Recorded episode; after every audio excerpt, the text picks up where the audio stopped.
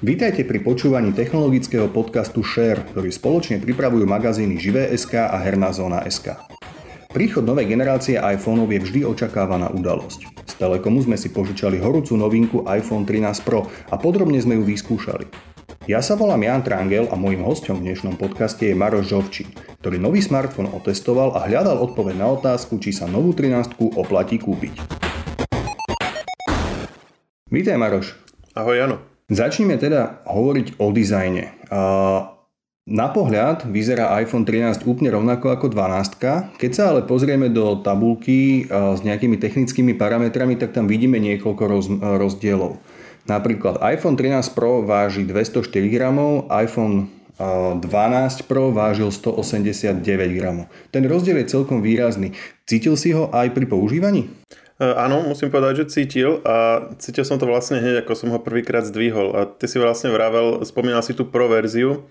Ono mimochodom nie, nie pro verzia, tá je vlastne o niečo ľahšia. A v prípade 12 dokonca ešte výraznejšie, tam, tam má 164 gramov, čiže to už sa bavíme o nejakých 40 gramoch rozdielu medzi v podstate zariadeniami, ktoré navonok vyzerajú rovnako, akurát, že majú inú farbu.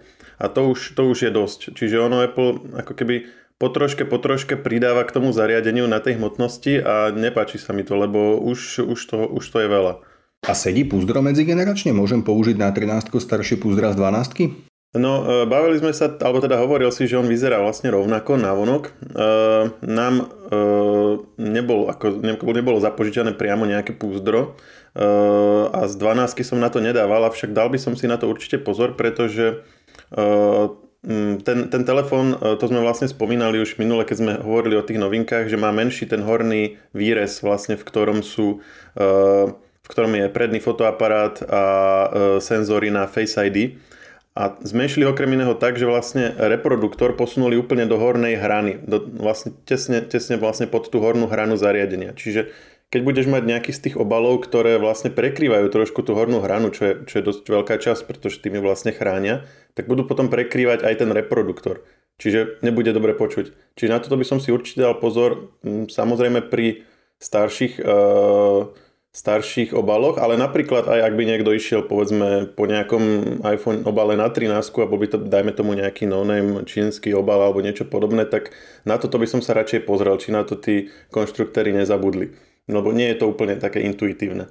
Spomínal si menší výrez, to je vec, ktorú je možné vidieť hneď na prvý pohľad a všimol si si nejaké zmeny ohľadom používania, že by napríklad zmenšenie toho výrezu znamenalo to, že Face ID funguje horšie alebo že foťák fotí inak. Všimol si si niečo také? Nie, nie, funguje presne takisto. Face ID funguje veľmi spolahlivo. E, naďalej nie s rúškom, bohužiaľ. Čo však, e, a, a teda e, fotoaparát, možno môžeme spomenúť, ten predný je vlastne ten istý. Má tie, presne tie isté parametre ako minuloročný, čiže tam rozdiel nie je. Čo trochu zamrzí je, že ten vzniknutý priestor, ktorý vlastne vznikol tým, že sa zmenšil ten výrez, čiže sa vlastne zväčšil display po stranách, takže ho vlastne Apple nejako nevyužil. Eh, keďže tam je viac miesta, tak eh, tým pádom nebolo potrebné toľko šetriť eh, v stavovom riadku. Napríklad by sa tam dali zobraziť percenta batérie alebo pripojené Bluetooth sluchadla. To, na čo sme zvyknutí vlastne pri tom starom stavovom riadku s celou dĺžkou, ale nič z tohto tam nie je, čiže v podstate je to naozaj len kozmetický, kozmetická zmena, ktorá neprináša nejaký praktický benefit. Keď som tento nový iPhone 13 Pro fotil, tak e, ako jednu z prvých vecí som si všimol, že zadný fotoaparát, ten hlavný, veľmi výrazne vystupuje nad podory zadnej strany, že naozaj trčí, je masívny, obrovský. E, je väčší ako bol v minulej generácii? E, je väčší, vidieť to hneď ako si vrával na tých fotkách. Vyzerá to naozaj masívne, to, to je asi dobré slovo. Ono tie, tie výstupné fotoaparáty proste sú tu s nami mnoho rokov je to taký kompromis, samozrejme, lebo, lebo keď si napríklad ten telefón položím na stôl a chcem, dajme tomu, príde mi notifikácia, chcem ju ťuknúť, uh, je, je to nepríjemné a obzvlášť pri takomto veľkom sa celý ten telefón potom na stole kýve, takže toto vadí. Napríklad som si všimol aj takú, takú zaujímavosť, keď som mal vo vrecku a siahol som vlastne na ten telefón len akože cez vrecko, tak prvé, čo ma napadlo, že mám mince s telefónom, že ja som sa zlakol, že bude doškrabaný a to vlastne trčali tie fotoaparáty z neho. Takže, takže cíti to úplne, uh, úplne vlastne, aj, aj vlastne cez nohavice, je, je to veľmi výrazné. Uh, ono je to taká dilema, že, že keď ja držím ten telefon v ruke a obzerám si ho, tak si vravím, že bez ohľadu na to, aký tento foťak musí byť kvalitný, tak toto tam nechcem. Ako radšej nech tam dajú nejaký starší fotoaparát alebo nejaký starší objektív, ale aby to bolo pekné, rovné, symetrické. Potom si zapnem ten fotoaparát, odfotím si jednu fotku a, a po, otočím svoj názor o 180 stupňov a vravím si, že to, tohto sa v žiadnom prípade nechcem vzdať. Čiže je tá iPhoneová dilema. No ja som tieto problémy s trčiacimi fotoaparátmi väčšinou riešil tak, že som si kúpil nejaké hrubé púzdro, ktoré to ako keby zarovnalo. Že telefón potom teda síce bol naozaj obrovský, hrubý, ale aspoň to netrčalo. Že keď som ho položil na stôl, tak sa nehúpal z jednej strany na druhú, ale že pevne, pevne ležal na svojom mieste. Tie púzdra, ktoré Apple ponúka, toto vedia? Alebo je to stále tak, že ten foťak furt trčí, aj keď ho dáš do púzdra? Teraz stále trčí, pretože ako neskúšal som to osobne, ale podľa tých fotografií to tak vidieť, e, lebo uh, už, už, už vytrča naozaj dosť. Uh, druhá vec je, či to bude v praxi až tak vadiť, lebo on keď vytrča len trošku, tak keď to mám položené na stole, tak to až tak nevadí. Vadí to, keď je ten rozdiel veľmi veľký, že sa ten telefón takto kýve, keď ho napríklad na, na ňo ťuknem. To, to budeme musieť vyskúšať. Je možné, že to ten, ten obal dostatočne zmierni, avšak bude musieť byť naozaj dosť hrubý, aby to stačilo. Počas prezentácie sa Apple chválil tým, že použil nový čip A15 Bionic. Je to dôvod na oslavu? Medzigeneračne sú tam nejaké zmeny? E, no, chválil ako chválil. E, on to v podstate tak trošku zakecal. E, keď si, keď si všimneme, tak po, po minulé roky tradične to je tak, že Apple povie, že náš nový procesor je o x percent rýchlejší ako minuloročný, o 20% pri týchto úlohách, o 40% pri týchto úlohách. No a e, teraz odrazu Apple povedal, že náš procesor je o toľko a toľko percent rýchlejší ako popredné procesory konkurencie. A všetci boli, že OK, a ale toto, toto nás akože nezaujíma. Vedeli sme, že aj ten predošlý bol rýchlejší. Uh, prišli potom, ako uh, sa testovacie zariadenia dostali do rúk uh, recenzentov, tak boli urobené aj profesionálnejšie merania výkonov a skutočne ten rozdiel je zanedbateľný. Závisí od samozrejme aktivity, ale v skutočnosti rozdiel je medzi, medzi A15 a A14 je pomerne malý. Zdá sa, že tento rok Apple vlastne využil ten svoj náskok oproti konkurencii k tomu, aby namiesto ďalšieho zväčšovania výkonu sa zameral na uh, lepšiu efektívnosť batérie. Uh, tá skutočne sa zlepšila a um, myslím si ja osobne, že to je múdry krok, lebo um, ten, ten výkon v podstate, ako sme povedali, on už v istom zmysle bol ako keby, že aj nad rámec toho, čo bolo potrebné pri väčšine situácií už aj pri A14. Čiže nejaké, nejaké bezdôvodné zvyšovanie výkonu, keď už aj tak ako keby e, ten, ten konkurenčný súboj má Apple vyhraný, uh, akoby prináša používateľovi menej benefitov, než napríklad zvýšenie výdrže batérie. Takže v tomto, v tomto uh, nie je to nejaký dôvod na oslavu, keď si sa pýtal, ale zároveň ja som spokojný s tým, ako sa Apple rozhodol postupovať. No ty už si to načal, tak poďme to dokončiť. Ako je to s výdržou batérie? V minulosti to totiž bolo tak, že mnoho používateľov si vybralo väčší iPhone, ten, tú verziu Pro Max, hlavne preto, že mala veľkú batériu a vydržala dlhšie. Ako je to teraz s tou výdržou u toho menšieho modelu Pro? Eh, ja by som to možno popravil, že ono to nebolo len, neboli len tie verzie Pro Max, ale to boli aj tie verzie ešte predtým, ako Apple vlastne to rozlišoval na Pro a nepro, to boli vlastne ten väčší, eh, tie väčšie verzie už iPhoneov 6, 7, 8 alebo väčšie verzie, alebo teda Uh, potom napríklad väčšia verzia iPhoneu XS alebo 11 a podobne. Čiže tie, tie, a, a tieto áno, majú lepšiu výdrž na batériu a platí to aj o alebo teda údajne podľa recenzií to platí aj o väčšom iPhone 13 Pro Max, eh, avšak už iPhone 13 Pro eh, má veľmi dobrú výdrž na batériu. Ja som to skúšal pri takom mojom klasickom proste pracovnom dni, kedy väčšinou fungujem tak, že počas dňa mám pri počítači kábel a mm, priebežne si ho ako keby dobíjam ešte dodatočne svoj telefón. Tentokrát som to schválne nerobil. Nabíjal som ho vlastne len v noci a aj, aj tak som na druhý deň mal vlastne večer takých 30% batérie. Je to samozrejme veľmi subjektívne, ale myslím si, že ako patrí medzi ľudí, ktorí nepoužívajú uh, smartfón najmenej, čiže pokiaľ niekto nemá nejaké, nejaké špecifické potreby, že povedzme hrá nejakú hru, ktorá veľmi výrazne uh, spotrebová batériu, nejaký Pokémon Go alebo niečo také uh, a proste potrebuje to stále využívať alebo, to, alebo točí proste nejaké veľké množstvo videí, uh, streamuje napríklad uh, často, ako pokiaľ nemáme tieto špeciálne typy, ako, ako pokiaľ nerobíme tieto špeciálne úkony, ktoré naozaj sú veľmi náročné na baterku, tak ten celý deň by nemalo problém s ním dať väčšina ľudí ono pochopiteľne sa to bude mm, postupne meniť, čiže ak niekto prechádza povedzme z nejakého staršieho zariadenia, tak ten náraz bude ešte, ešte evidentnejší aj preto, že už, už má staršiu batériu, ktorá má nižšiu životnosť. Ten, tá výdrž Apple tentokrát síce zlepšil, a, ale ona vlastne už posledných niekoľko generácií bola pomerne dosť dobrá. E, v podstate už od iPhone X Apple ako keby zanechal takéto stále stenšovanie a, a zľahčovanie telefónov a vlastne dopriali mu aj trošku väčšie batérie. Poďme teraz k tým najväčším rozdielom, ktoré medzigeneračne prišli. Prvý sa týka fotoaparátu. Ako teda iPhone 13 eh, Pro fotí a ešte aj povedz, aký je rozdiel medzi modelmi iPhone 13 Pro a iPhone 13 Pro Max. Uh, no to, to je ľahké, lebo tentokrát nie je rozdiel. Minul, po minulé roky to bolo tak, že väčšinou tie väčšie iPhony mali aj lepšie fotoaparáty, platilo to aj minulý rok. Uh, medzi 12 Pro a 12 Pro Max, kedy vlastne len, len 12 Pro Max mal ako keby ten najlepší fotoaparát a, a 12 a 12 Pro mali rovnaké, akurát, že 12 Pro malo ešte aj tele, teleobjektív.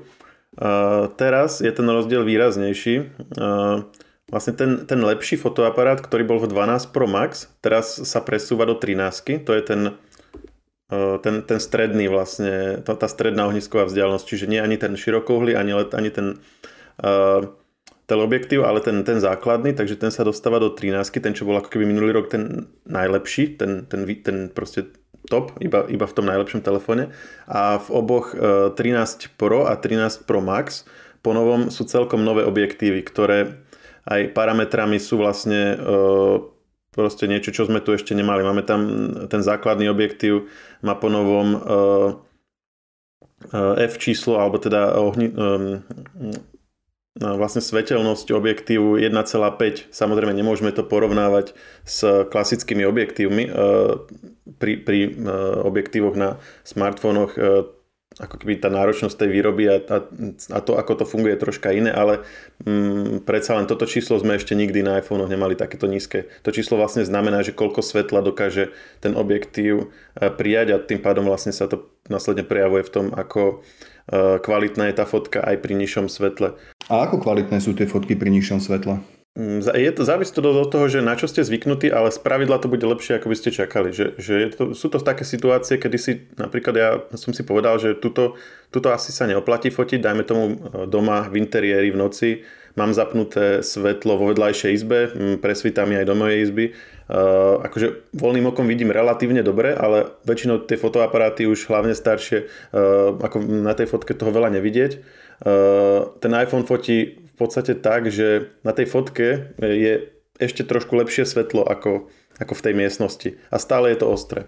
Samozrejme už keď je to svetlo, toho svetla naozaj málo, tak uh, jednak zvyšuje ISO, čiže je to už veľmi akože také zašumené a musí aj dlhšie otvoriť slonu, čiže ak je tam nejaký pohyb, tak je to rozmazané, ale tých, tých, akoby, tých situácií, kedy je možné z toho iPhoneu dostať kvalitnú fotku, je čoraz viac. A s týmto novým iPhoneom je opäť ako keby o niečo viac. Že o niečo menej svetla stačí na to, aby tá fotka bola priateľná než predtým. A to je, uh, to je podľa mňa dôležitý parameter hlavne eh, z hľadiska toho eh, otrepaného pravidla, že najlepší fotoaparát je ten, ktorý máme práve pri sebe. Hej? Že, že, že ona ako stále to už, už z fyzikálnych ako keby už, už fyzika nepustí a nejaká ako zrkadlovka by pochopiteľne aj, aj z tej situácie s slabým svetlom vytiahla viac, ale uh, ten, to spektrum situácií, kedy s tým iPhoneom dokážem urobiť kvalitnú fotku, takú, ktorú môžem si proste zaradiť do svojho albumu a neskôr sa na ňu pozrieť, je čoraz viac a tým pádom čoraz viac situácie, ktoré, má, ktoré, ktoré si môžem ako keby zaznamenať. A to je niečo, čo, eh, čomu ja prikladám veľkú hodnotu. Ono, ono to platí aj o ďalších fotoaparát, o, o ďalších tých objektívoch. Má, má, máme tam ten širokouhly, ten tiež má väčšiu svetelnosť a máme tam vlastne teleobjektív, ktorý ten, oproti minulému roku má tú svetelnosť síce slabšiu, ale má zase väčší optický zoom, čiže tam je, tam je benefit v tomto.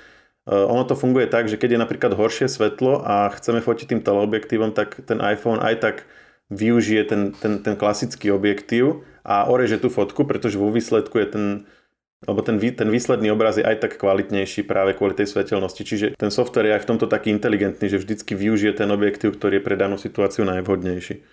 Keď som prvý raz spúšťal tento nový iPhone 13 a zapol som kameru, tak ma vyzval, aby som si vybral fotografický štýl. Čo to je a na čo je to dobré? No toto je taká zaujímavosť nových iPhoneov, ktoré, ktoré, ku ktorej sa oplatí trošku pristaviť. Ono to trochu vyzerá ako také filtre, že, že vlastne ty si vyberieš z piatich rôznych štýlov a podľa toho tie fotky vyzerajú. E, líši sa tam kontrast, teplota farieb, živosť, sitosť foto fotografie. Apple vlastne tvrdí, že to nie sú filtre a v podstate alebo klasický filter sa aplikuje dodatočne na už vytvorenú fotografiu. Toto funguje tak, že ty si vlastne vyberieš, akým spôsobom má ten software spracovať tie dáta, ktoré prichádzajú e, z objektívu a zo snímača. E, inými slovami, možno by sa to dalo povedať, že je to taký filter, ktorý sa aplikuje na RAW fotografiu, nie na už, nie, nie na už vlastne e, skomprimovanú výslednú fotografiu. Čiže tie úpravy sú potom kvalitnejšie. Prečo to Apple spravil? Možno si zachytil aj v minulosti, alebo, alebo si to aj sám zažil, že sú iné smartfóny konkurenčné a niekedy sa stáva, že odfotíš niečo napríklad aj s lacnejším Androidom, ktorý má ako parametrami horší objektív a zdá sa ti, že tá fotografia je krajšia. Ona samozrejme není krajšia, keby si skúmal nejaké detaily, ale môže byť, že ten výrobca inak nastavil spracovanie tej fotografie a napríklad viac vyťahol kontrast, čiže ona tá fotografia nemusí byť ani vernejšia, ale tebe sa to subjektívne zdá, že je taká ako keby živšia. No a Apple, aby, aby toto nemusel riešiť, že teraz ako keby konkurencia môže mať zdanlivo subjektívne, hej, že, že krajšie fotky, aj keď v skutočnosti nie sú, tak to vlastne presunul na používateľa. Čo je také dosť ne-Apple riešenie, pretože Apple je predsa známy tým, že uh, považuje sa za toho, ktorý vie najlepšie, čo je pre používateľa dobre a toto je vlastne presný opak, že, že, že niečo, v čom by ako keby tú expertízu mal mať ten výrobca, tak uh, on to vlastne ako keby vodzovka zhodil na používateľa. Samozrejme ani jeden z tých filtrov není taký, že by ste si vyslovene pokazili s tým fotku. Tie rozdiely sú veľmi, veľmi mierne, ale je tam o, o jednu voľbu viac, ktorú ako používateľe máte. Z, z, môjho, z môjho pohľadu akože rozumiem, že, že prečo to Apple takto urobil a je to aj technicky zaujímavé, zaujímavé riešenie. Mám však problém s tým, že je to ďalšie nastavenie pri fotení a tých nastavení a rôznych možností je tam už strašne, strašne veľa. Keď si vlastne pripomenieme tie prvé iPhony, ten iPhone jednotku, dvoj, e, vlastne 3G a tieto, tak tie vlastne mali vyslovene len spúšť a nič iné. To bol ako keby taký, že, že svetý grál fotografie v odzovkách. Samozrejme, že toto už dnes není možné a e, ako keby ten, ten, e, ten postup musel sa prejaviť aj v tých ďalších možnostiach, ale ako keby Apple už sa tak nesnažil, aby ten používateľský zážitok bol taký priamočiary, že nemusím nič vedieť, iba kliknem a to zariadenie urobí všetko za mňa a dá mi výsledok, s ktorým budem spokojný, že musím ako keby viac do toho, čoraz viac do toho zasahovať sám. Čiže to fotenie s iPhoneom už nie je také v úvodzovkách blbuzdorné? Ono stále, keď si, ho, keď si odfotíme len tak a vyberieme si hoci ktorých štýlov, z tých štýlov, ako som povedal, tak, to, tak tá fotka bude pekná. Ale uh, ako ja ako používateľ mám pocit, že Apple na mňa kladie čoraz väčšie nároky, že musím, musím si všímať, ktoré všetky nastavenia sú tam. Poďme teraz k najväčšej novinke, alebo aspoň podľa mňa najväčšej novinke, k displeju, ktorý získal obnovovaciu frekvenciu až 120 Hz.